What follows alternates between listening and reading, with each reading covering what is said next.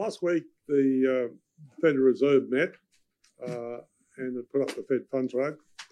Uh, European Central Bank met and, uh, uh, and put up the uh, ECB rate. but this week the RBA met and didn't put up our rates, which surprised me. Um, but as I thought about it, um, uh, I thought uh, that for the RBA, something much larger is happening at the moment than monetary policy.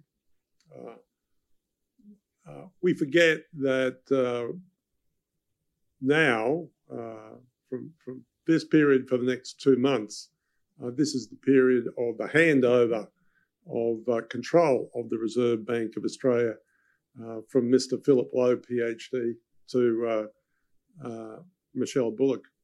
Um, I met uh, Michelle Bullock uh, last year when she presented for us and uh, found that she uh, um, was a highly competent but very self effacing person.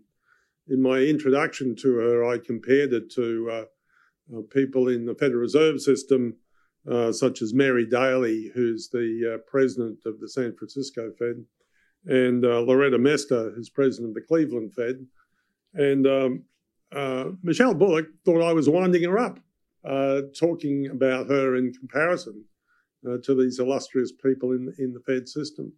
Um, and uh, uh, but now, uh, a year later, she's the person they'll be looking at at at international conferences, and she's significantly now more important than them. And uh, that takes a bit of used to getting used to.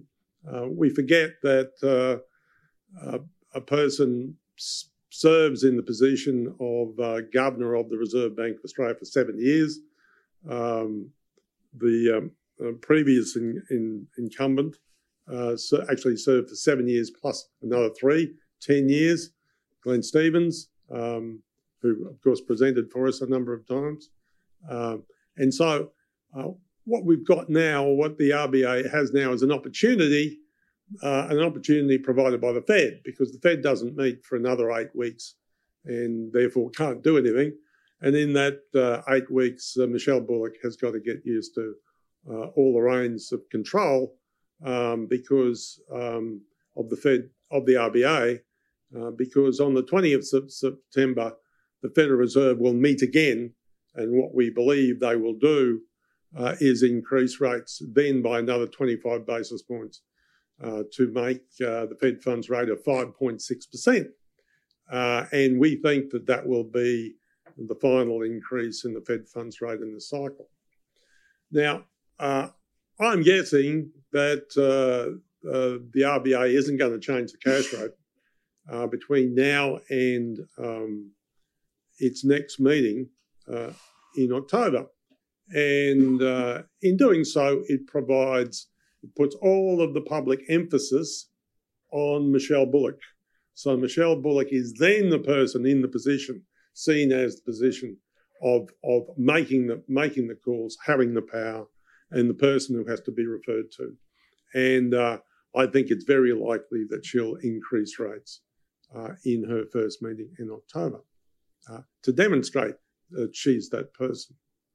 But um, the point is, where do, where do we finally get to? If we look at the, the uh, history of the, the Australian cash rate relative, relative to the uh, Fed funds system or the Fed funds rate, uh, the Australian cash rate uh, came into existence in 1990. Uh, so we've got about 30 some years of data uh, to look at it. And I've talked about this before that twice uh, we've winded up with a higher cash rate than the Fed funds rate, and twice we've uh, uh, ended up with a lower uh, cash rate rate than the cash rate than the Fed funds rate. Uh, and I've noted uh, that on the both occasions when we had higher rates than the Fed funds rate, we had a Labor government.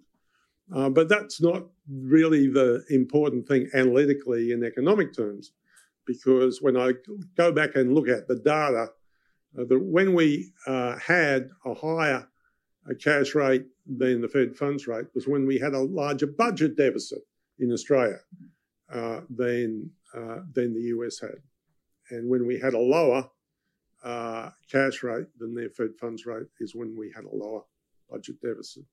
Uh, and uh, most recently, the most recent example was um, um back in 2019, not that long ago, when uh, Scott Morrison was still Prime Minister. And back then, uh, the uh, uh, the Fed funds rate ran up. It was tightened by the Federal Reserve to a level of 2.4 percent, and the Australian cash rate was unmoved. it was zero.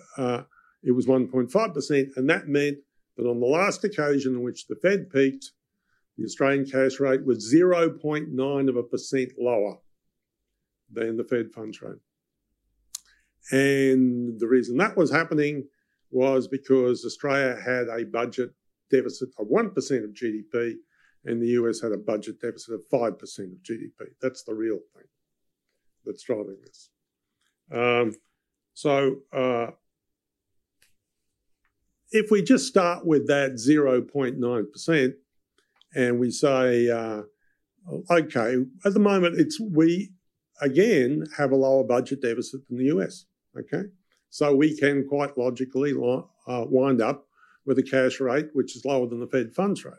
Uh, uh, I would expect that we'll wind up with about the same amount of difference below the Fed funds rate that we did in 2019, uh, and uh, and that difference was 0.9 percent. Well, if the uh, Australian cash rate is going to be uh, sorry, if the Fed funds rate is going to be 5.6%, 0.9% lower than that is 4.7%. Uh, and uh, my estimate of where the cash rate peaks is slightly higher than that, and the market consensus is slightly lower than that. But really, uh, there is in fact very little, very little difference between the two. So what I think the RBA is doing now is something more important than thinking about monetary policy. I think they're what they're actually doing is uh, engaged in a handover uh, between uh, uh between Mr. Philip Lowe, PhD, and uh, Michelle Bullock. Uh, Michelle Bullock will be in the job for a very long time, seven years, and needs to be well equipped when she first faces the the media after chairing her first her first meeting in October, at which I believe she will she will hike rates. it'll be up to her to decide uh, exactly where cash rates are going to peak. But my guess is that uh, my previous estimate of uh, 495 basis points is pretty close to the mark. Um, uh, but we'll see how it plays out when she's uh, when she's in control. Uh, unfortunately, it's a couple of years until we get Michelle Bullock as a guest here to speak. We have the deputy governor Uh, uh, next uh, next year of the RBA, and we don't know who that is quite yet. But um, I'm sure that'll be a pretty good presentation as well.